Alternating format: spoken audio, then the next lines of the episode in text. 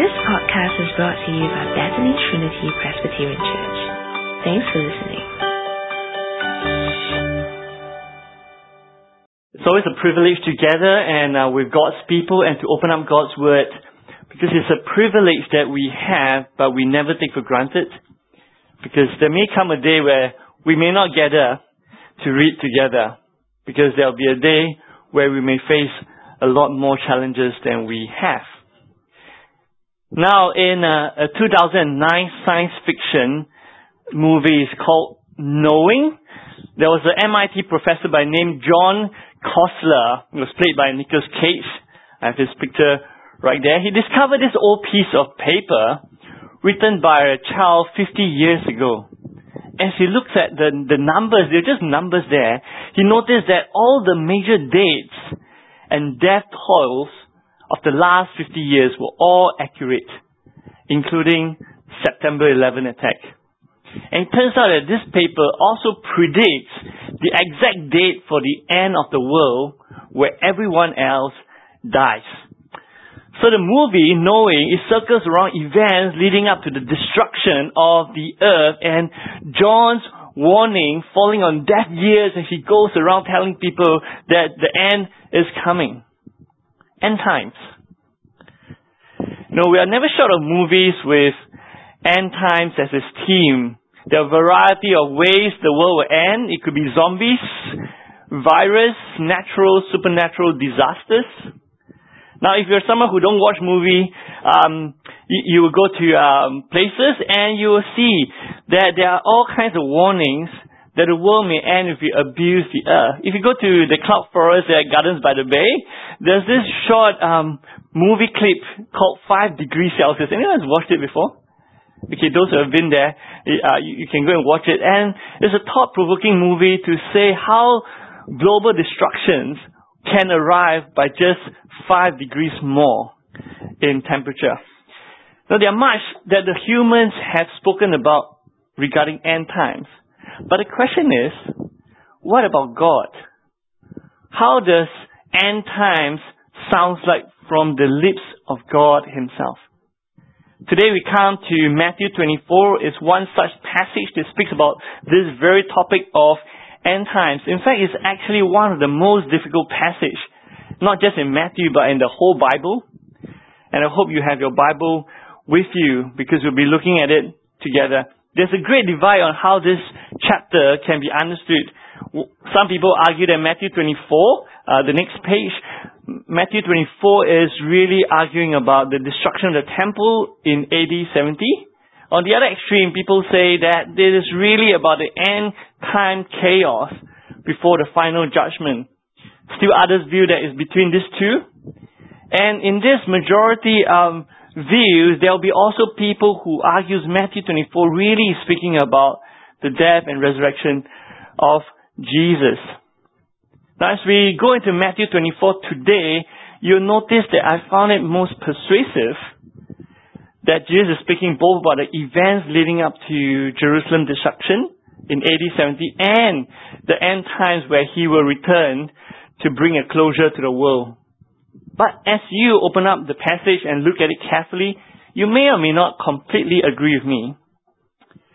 You may see the details that I'm giving that you may not fully agree, but what I want to bring out is, in this very challenging passage, the implications are clear. So I'd like you to have your Bible as we look at this very challenging passage, uh, as we dive into what Jesus has to say about end times. So if you have your Bible or and um, your bulletin, it'll be great to have it there. Why don't we pray now and ask God to help us? Oh Heavenly Father, as we open up Matthew twenty-four, we pray that by your Holy Spirit, help us to understand the words of our Lord and King Jesus, so that we may rightly understand and respond to him. All for his glorious return, we pray. Amen. Now friends, just a brief recap of where we have journeyed on. This passage, Matthew twenty-four, comes right in a few days before Jesus will be dead. We have heard of Jesus' confrontation with the religious leaders in the temple And we are seeing from one end, the religious leaders have rejected Jesus and they are already planning to trap and kill Jesus. On the other hand, we have seen Jesus has openly condemned them as treasons and betrayals of God, and they will face judgment. There's no way Jesus is going to get out of Jerusalem in this trip. He has gone in as a one-way ticket. He has condemned the authorities with treason. In fact, Jesus ended his last public teaching in the temple in Matthew twenty-three, uh, speaking about Jerusalem's rejection, and because they rejected Jesus, they will not know him until he returns in his glorious form as the King of the universe. So this is where we pick up in Matthew twenty-four, and look at verse one and two with me. So as Jesus turns away from the temple, as he walks out and away from the temple, the disciples were just following him behind, and they look back and look at the grandeur and the beauty of the temple, and they say, "What a great temple!" But they were snapped by Jesus. And this is what Jesus says in verse twenty, verse two. Look at it. "Do you see all these things? Truly I tell you, not one stone here will be left on another. Every one will be thrown down." Now Jesus' reply that the temple will be totally destroyed will send chills down the spine of any Jews. And his disciples are Jews, and it sent uh, chills down them, because the Jerusalem temple is the grandest building in the whole Jewish history. You know, it takes decades to make it, and will it really be destroyed? And this is what we know about the temple. The Jerusalem temple is the, the central piece of the whole Jerusalem culture, religion, history. It's like the spiritual White House, Istana, or the spiritual palace. That if you were to destroy the temple, you are literally destroying like the White House, or Istana, or the palace of a country, because that is where the king of the spiritual Jerusalem is. That's the presence, the footstool of God. What will happen if the White House, the spiritual White House, or the temple is destroyed? Well, the disciples have been following Jesus for three and a half years, and by now they have believed in Jesus and what he says. They have trusted in him. But the idea of the temple being destroyed is still overwhelming and so frightening that questions start to come out of their mind, and this is what they respond. Look at verse three. As Jesus was sitting on the Mount of Olives, the disciples came to him privately. "Tell us," they said, "when will this happen? And what will be the sign of your coming and the end of the age?" Now, verse three looks like our typical Bible study question. We have question one, but actually there are three questions in that uh, one question. So if you have twenty questions in Bible study, normally you have forty. So so there's this one question there that they have, but really he uh, they ask many things. How many questions are they asking? Uh, at first look, it looks like three, isn't it? Look at it. What is? What did they ask? When will the destruction of the temple happen? What will be the sign of Jesus' coming, both as king and judge? And what will be the sign of the end of the age? Temple, Jesus, the end of the age. But well, if we step into the expectations of the Jews at that time, they are actually just asking one consolidated question. For the Jewish disciples, the utter destruction of the temple is so horrid that it can only mean God's judgment has come. And because Jesus is the Messiah and they acknowledge that and the King, it means that Jesus is the one who will come and bring judgment and usher in the kingdom of God. So they believe the destruction of the temple equals to the end of the age, equals to Jesus' return. So the disciples are really asking in verse three, one consolidated event. When will it happen? How will we know? However, as often by now we should know Jesus doesn't just answer one question. He gives a lot more than that. In fact, Jesus will reveal the end times. It's really not a once-off event that so far most people would think at the time. Rather, it is a two-stage event. End times, Jesus reveals, will be a two-stage event. By his death and resurrection, Jesus will replace the function of the temple, such that when the temple is destroyed, people realize that, indeed, we will not need a new temple. That is the beginning, and it will end when Jesus comes back in, in his glory with his angels. So the beginning comes with a local judgment of Jerusalem for the rejection of the king. The end will complete with the global judgment of this whole world who also rejects him. So there we have it, end times in the local judgment, and we will end with the global judgment. So now, having looked at the disciples' question and have a picture of how end times actually will look like, it is a good time for you to look at your bulletin, and you might find it helpful uh, as you follow on. So if you look at the bulletin, I put the, the the points up there right at the beginning. One to three, the question or questions. Four to fourteen, Jesus will give the principle of end times. Fifteen to twenty-five, Jesus will answer the temple destruction. And he goes on to give further principle of end times in twenty-six to twenty-eight, and then he answers again twenty-nine to thirty-one, his return.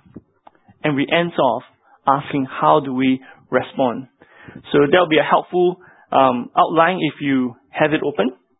And with that, let's begin with Jesus' teachings on the principles of end times. Look at verse four to fourteen as we look at these principles. Now, you and me, as we, we just look back and think back to history, you know, the world has gone through ups and downs, and there are catastrophes and things like that happening. No, when we look back to history, there are generally two ways that we respond when there's a major disaster, like World War One, Two, X, Z. You know, there's widespread of life-threatening diseases or financial or perhaps climatic meltdowns. When a catastrophe happens, people normally respond two ways. One, people will lose hope and think the end is here, and they start talking about end times.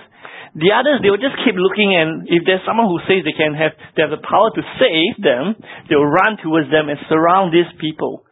And this is how our world has always happened.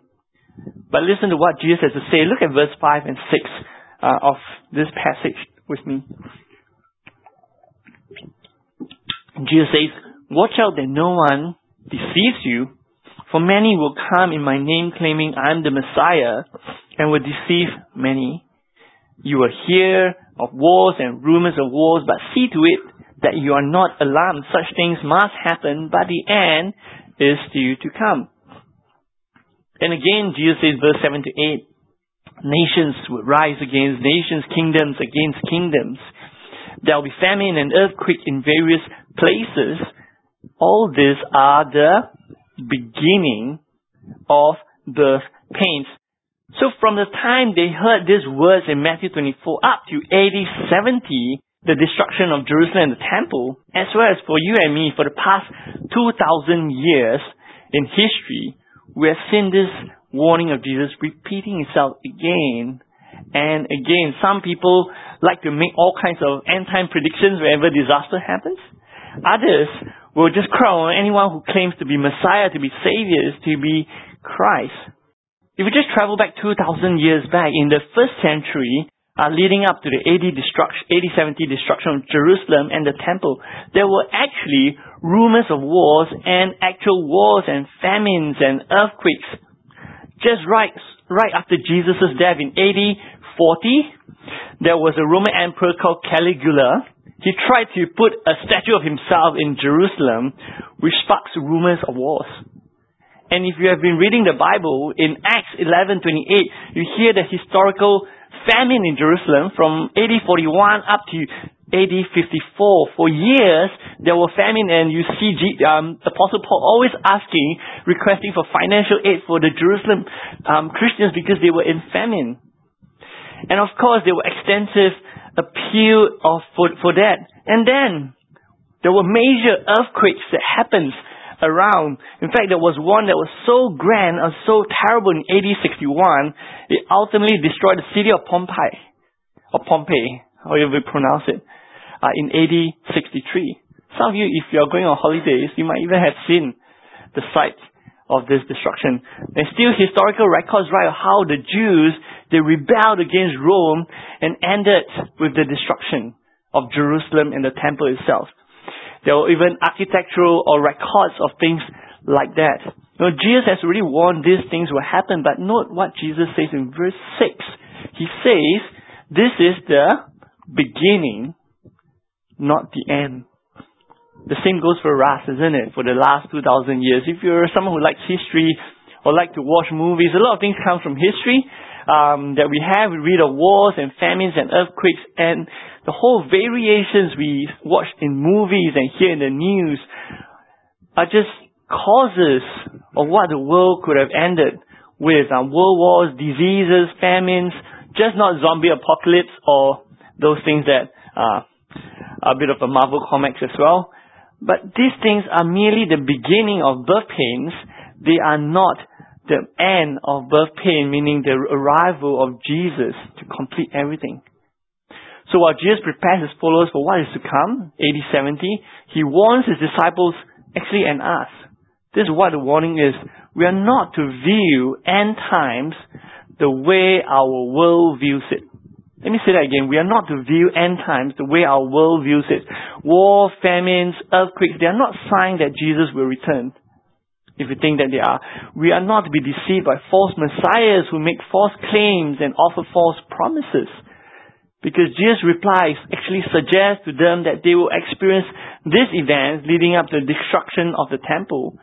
But they should not think that this is when Jesus comes back. It is but the beginning of the end times. So the first principle we have now is not to view end times the way our world views it. The next principle comes in from verse nine to verse twelve. If you look at it, Jesus' followers are meant to recognize two things. They're meant to recognize externally there will be lawlessness, there will be oppositions, there will be a test of Christians' faith externally. They are to be prepared for persecution, for hatred, for death. But at the same time, internally, the Christians and disciples of Jesus, they shouldn't be surprised if some are professing Christians who decides to go against Christ himself, who will deny him and betray him and hate God's people. We should not be surprised. False prophets comes out from the church to declare that there is another Christ. In fact, we have read of external persecution before A D seventy. If you think back to the disciples who were just walking with Jesus, right after that, there were persecution. What, what do we have in Acts? The first of that twelve, Uh, eleven was the Apostle James. He was the first to be killed. Then they decide to have um, deacons, and then you have Stephen who gets stoned, and then Peter and the close shave. He almost died, but he managed to get out. No, we already read of false teachers that permeates the church.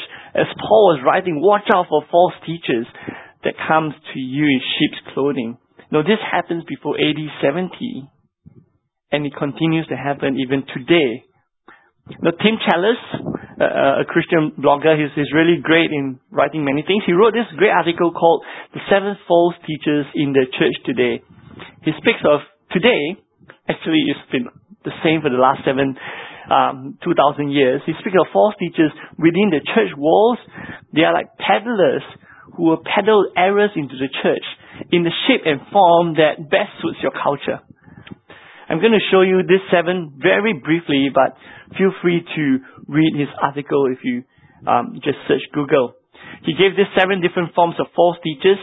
The first one he said are the heretics. They're those who teach against the Bible, uh, such as denying virgin birth or that Jesus is not God. You have plenty of that walking the streets today.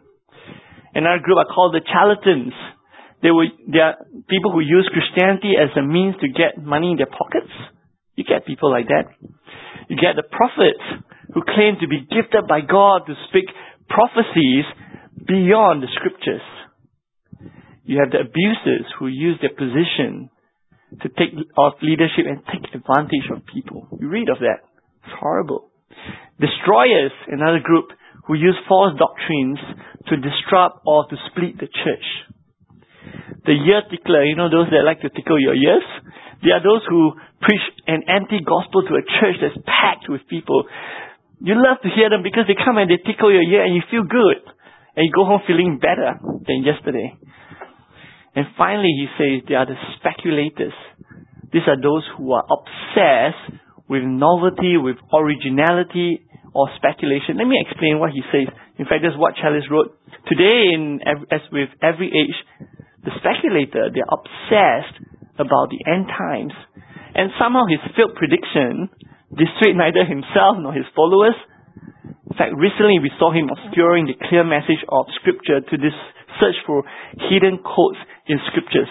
You know, those that like to just quote something in the Bible, and plenty of hidden meanings to that, and people are paid millions to go and read and watch them.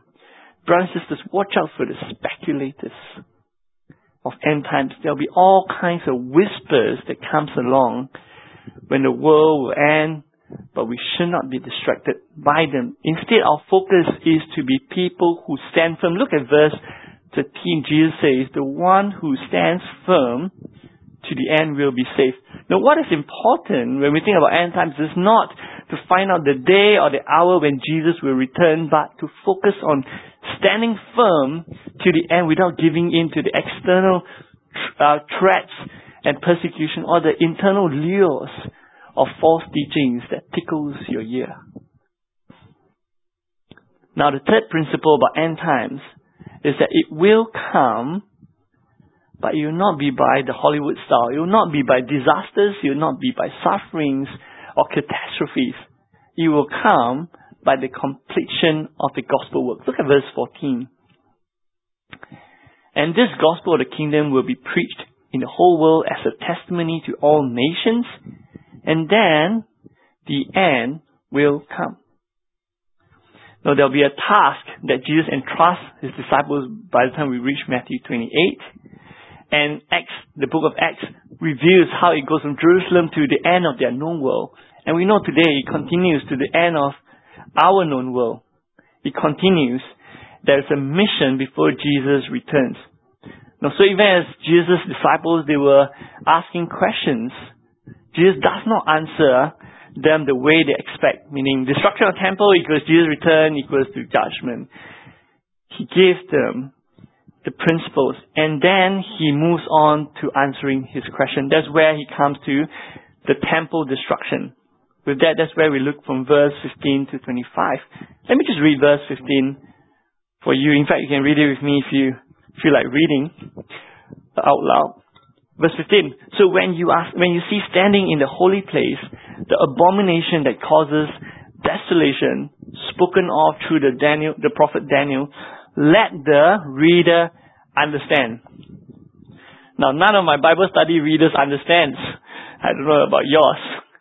Uh, because it's not something that we understand. But when Jesus says that, his readers do understand.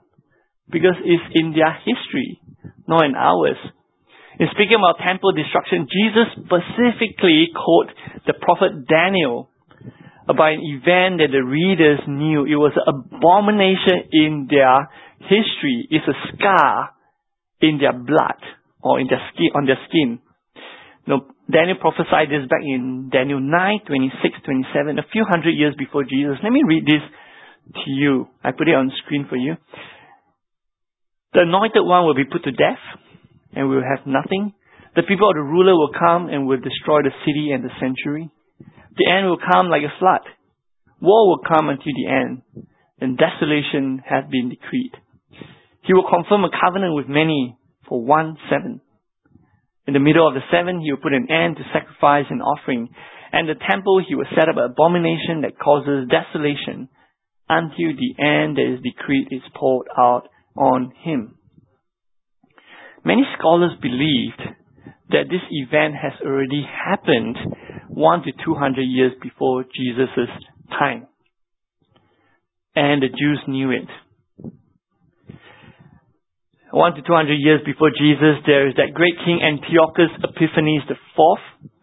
Now, he ruled in uh, the Palestine area, and in one seventy-five to sixty-four B C, around that time. Now, Antiochus was a violent man, and he showed great contempt towards the Israelites who rebelled against him. Eventually, his army stormed in. You can find, if you search for Google, you can find all kinds of painting of this event. The army was storming in to the Jewish temple. They stopped the Jews who were sacrificing, and they set up right there and then the altar for Zeus And some say that they sacrifice, he even sacrificed a pig right there in the temple where Jews worship God. It's something that no Jews forget. It's an abomination that causes the desolation. But Jesus uses that. And he says in verse fifteen, understand this then. When you see this event happening, when foreign powers comes in again to destroy Jerusalem and the temple, don't be shocked. But this is what you need to do. Look at verse sixteen. This is what you do, verse sixteen. You people in Judea, run. Verse seventeen to eighteen.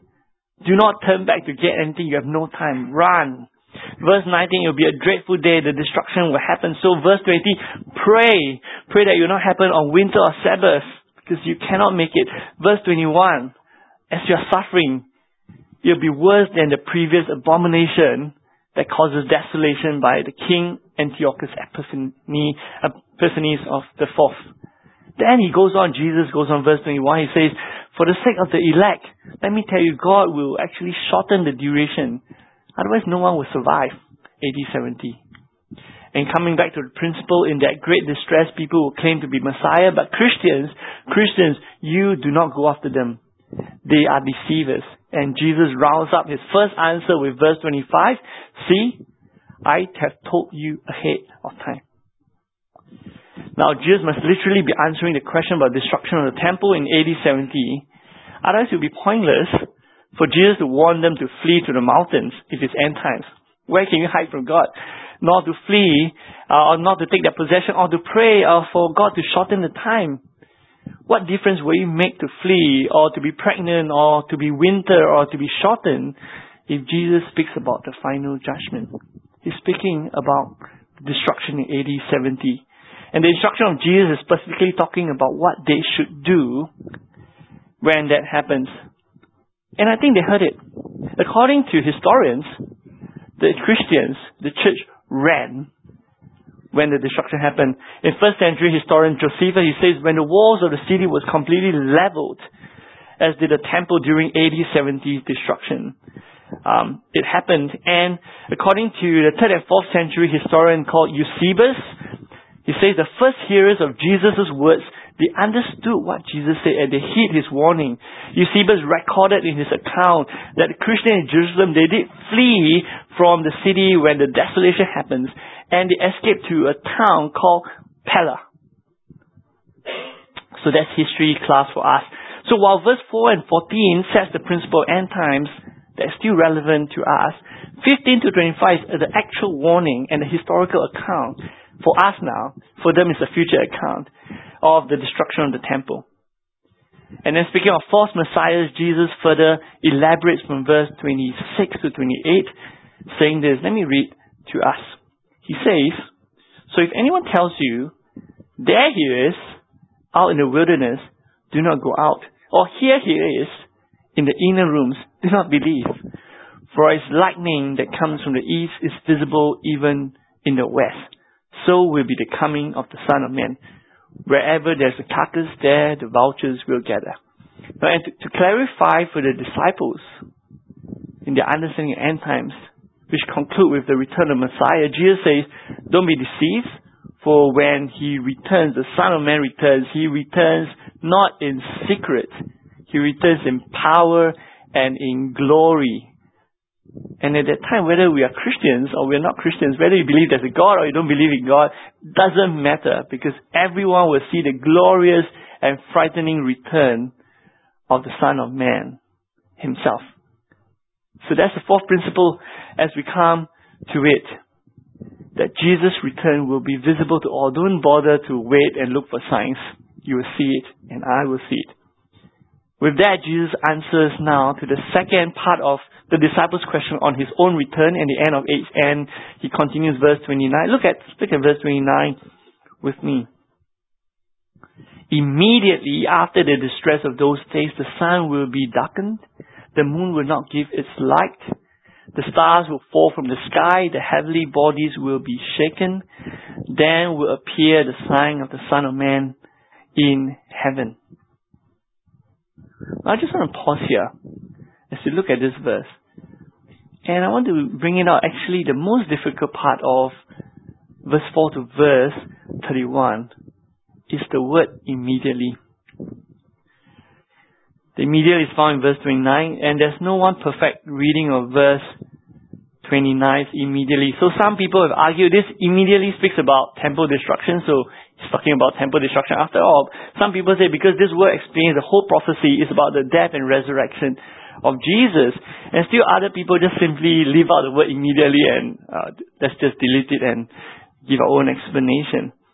Now I try very hard to understand this. I don't have a hundred percent a convincing reading, but I want to put it out to you, my humble attempt of what I think the phrase immediately after the distress of those days mean. I don't think it means that the end will happen immediately after A D seventy, because where we where are we now? We are in twenty eighteen.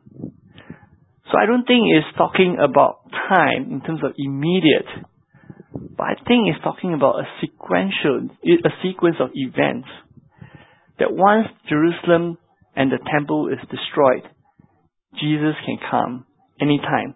So the word immediately is not talking about the number of days before Jesus' return, but it's referring to the sequence of events, because right after the destruction of the temple, there's nothing left to stop Jesus. Give me, let me give you an example. Imagine you have a student who goes to university.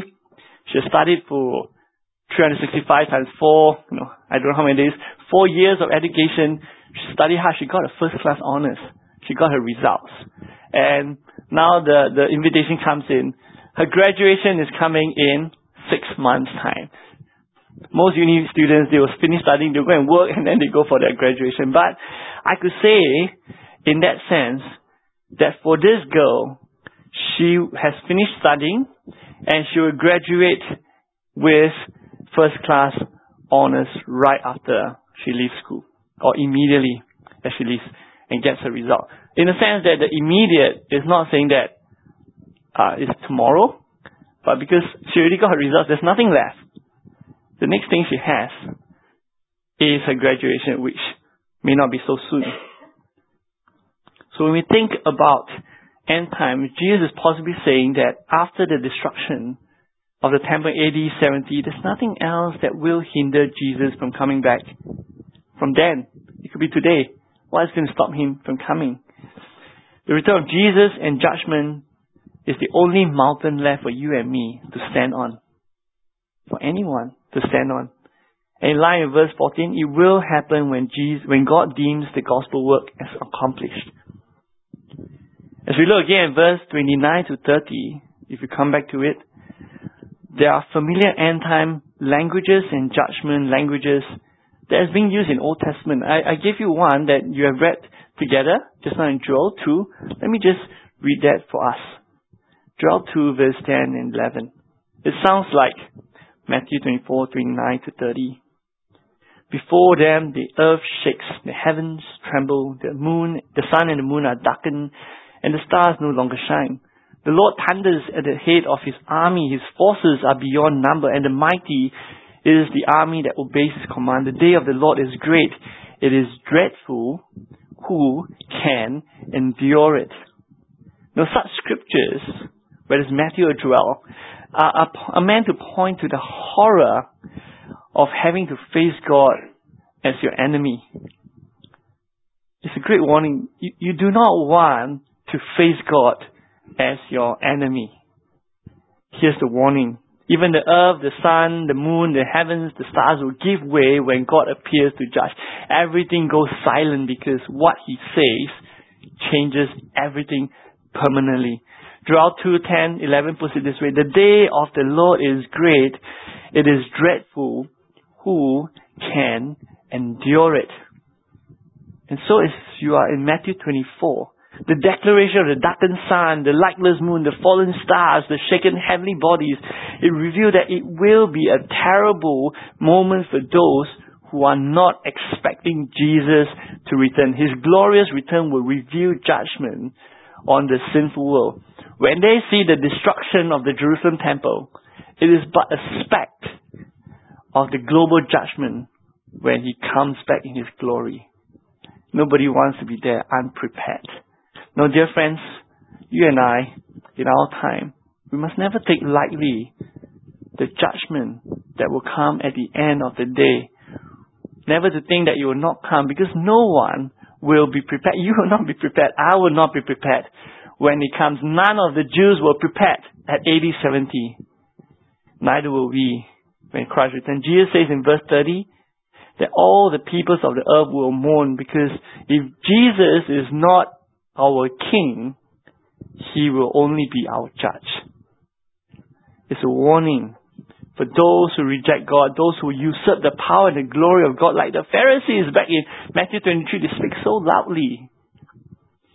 To those who persecute God's followers, as mentioned in verse nine, it will be a dreadful day that all these people will not endure. But for those who stand firm, regardless of the noises, those who cling on to Jesus, as mentioned in verse thirteen, they will be safe. For those who place their hope in Jesus, that dreadful day when Jesus comes is actually a day of deliverance. Look at verse thirty-one. In that fearful day, Jesus, the King, will send His angels with a loud trumpet call, and he, they will gather His elect from four winds, from one end of the heavens to the other. As Jesus goes through the principles, He answers their questions. Jesus now gives them instruction on how to behave, how to respond. They need discernment. Using one of His favorite tree to illustrate in verse thirty-two to thirty-five, this time around Jesus is not hungry, so the fig tree is saved. He, he He's walking out. Imagine back the same route. This is a withered fig tree, but now he, there's another fig tree here. He says, look at the fig tree, and if you, the fig tree is alive, like, look at the fig tree. Learn, verse thirty-two, learn this lesson from the fig tree. As soon as its twigs get tender, its leaves come out, you know that summer is near. The Jews, they recognize the coming of summer based on the twigs, the leaves of fig trees. When the, the twigs get tender, the leaves start to come out from the olive trees, of fig trees.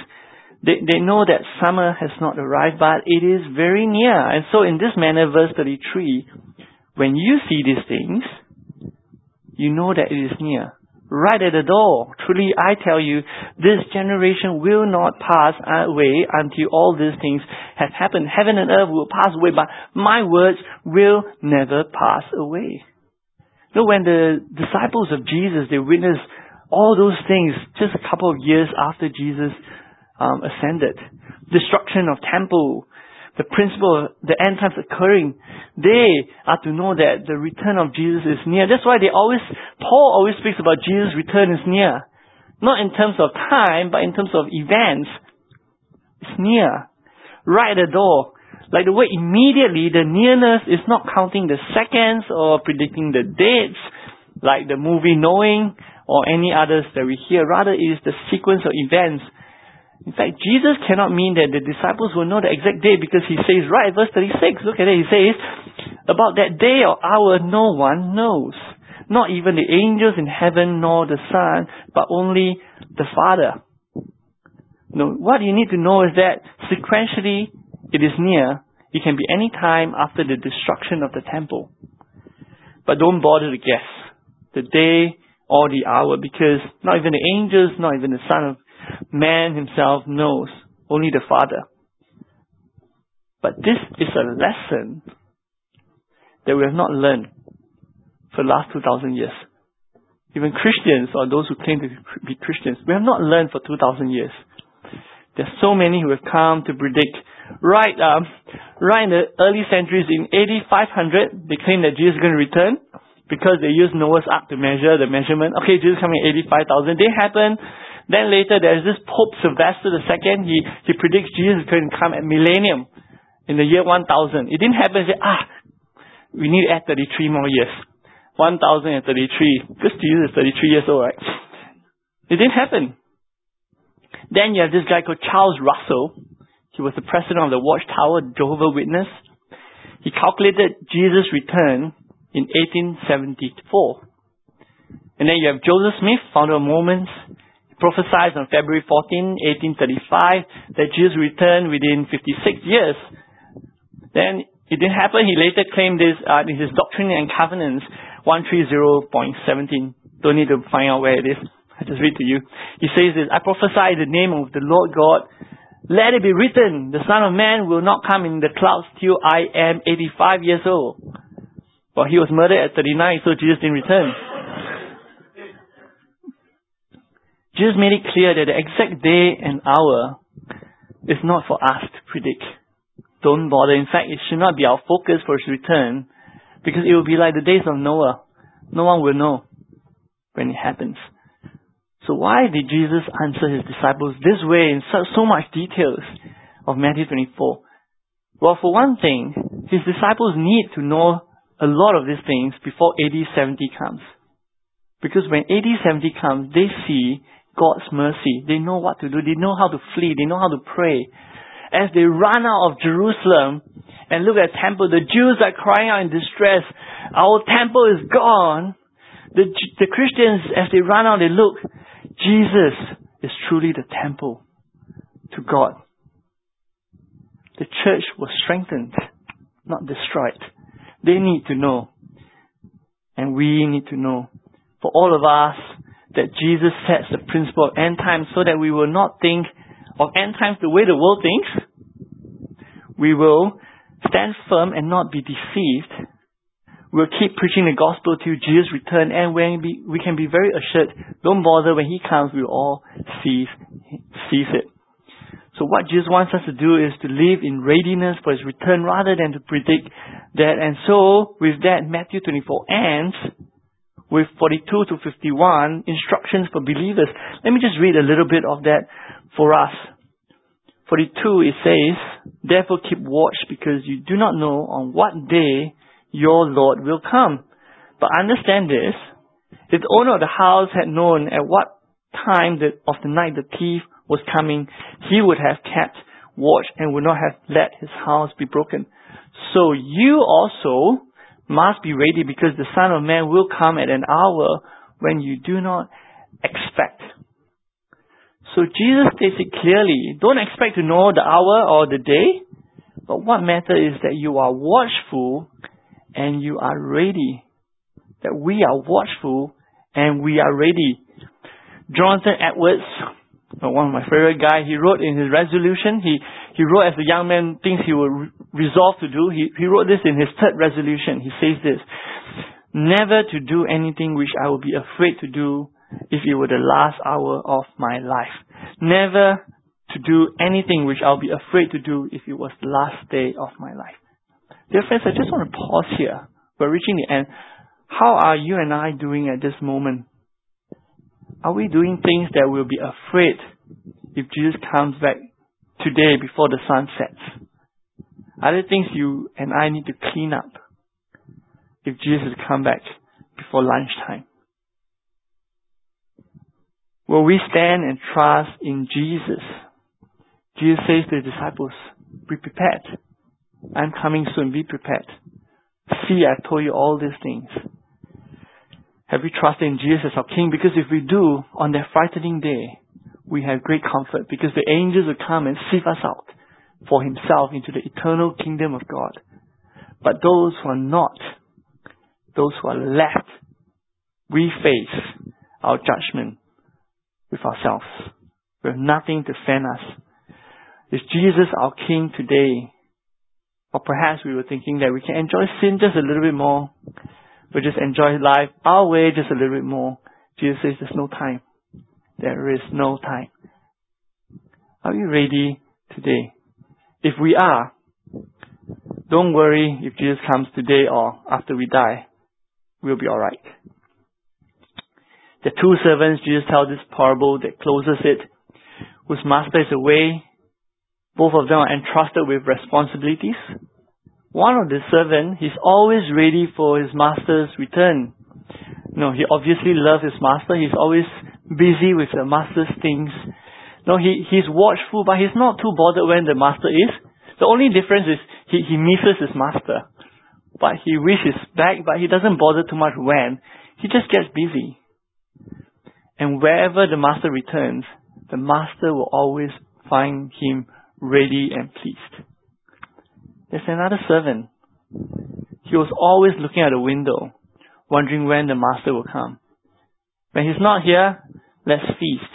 Let's enjoy stuff. He's very interested when the master comes, not because he's waiting for the master, so he knows when to stop and clean up his act. But Jesus says that servant will never be ready. He'll never be in time to clean up his act. The master will appear before he can realize that he is. Two servants. One both longing and waiting. One loves the master, wanting to see him, but never too bothered the exact date. I pray that we are the first one. I pray that we are all the first one, longing for Jesus' return, hoping that he is sooner than later, but never too bothered, because we are always getting ourselves ready to see our King. Let's pray, brothers and sisters. Heavenly Father, we thank you for Lord Jesus who died for us, who has replaced the temple, who will return to judge the living and the dead. Father, help us not to be overwhelmed when we hear of end times, when we face troubles in our lives. Help us not to be shaken by external persecution and threats. Help us not to be lured by false teachings that tickles our ears in the name of Jesus. But rather help us to stand firm to the end. Help us not to be distracted by disasters, but focus on proclaiming the gospel. Help us, Father, that is not when Christ returned that is as impo- that's important, but rather that we are ready for Him whenever He comes. So help us to be ready for our King, so that when He comes, we rejoice and we when we praise Him for who He truly is. For His glory we pray. Amen. Thanks for listening to this podcast brought to you by Bethany Trinity Presbyterian Church. For more information, visit us online at b t p c dot s a.